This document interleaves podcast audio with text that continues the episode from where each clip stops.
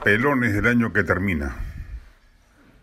Primero, la cruzada de denuncias de fraude en el proceso electoral que agitó medios y movilizó activistas dentro y fuera del Perú y al final, como quedó demostrado palmariamente, no pasó de ser un bluff.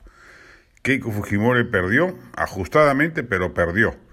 Y lo lamentamos, porque seguimos creyendo que era mejor opción que el desastre de gobierno que tenemos ahora, pero la lideresa de Fuerza Popular no entendió razones, hizo una mala campaña en segunda vuelta y se dejó derrotar por un mediocre e improvisado como el candidato de Perú Libre.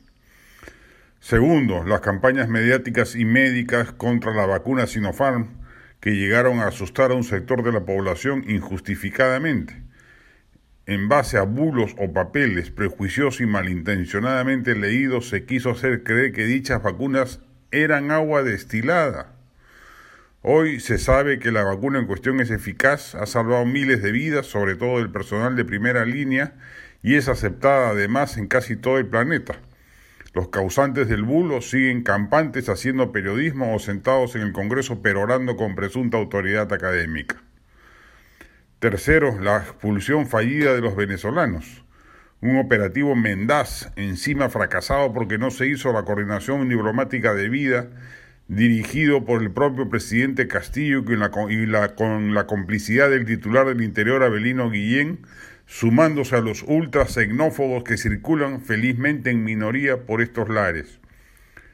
Cuarto, la complicidad de la izquierda, disque moderna y progresista, con los desaguisados contrarreformistas y conservadores de un gobierno como el de Pedro Castillo. Verónica Mendoza, su lideresa máxima, se ha prestado a brindarle apoyo a un inefable ministro de Educación como Carlos Gallardo o a un ex premier como Guido Bellido.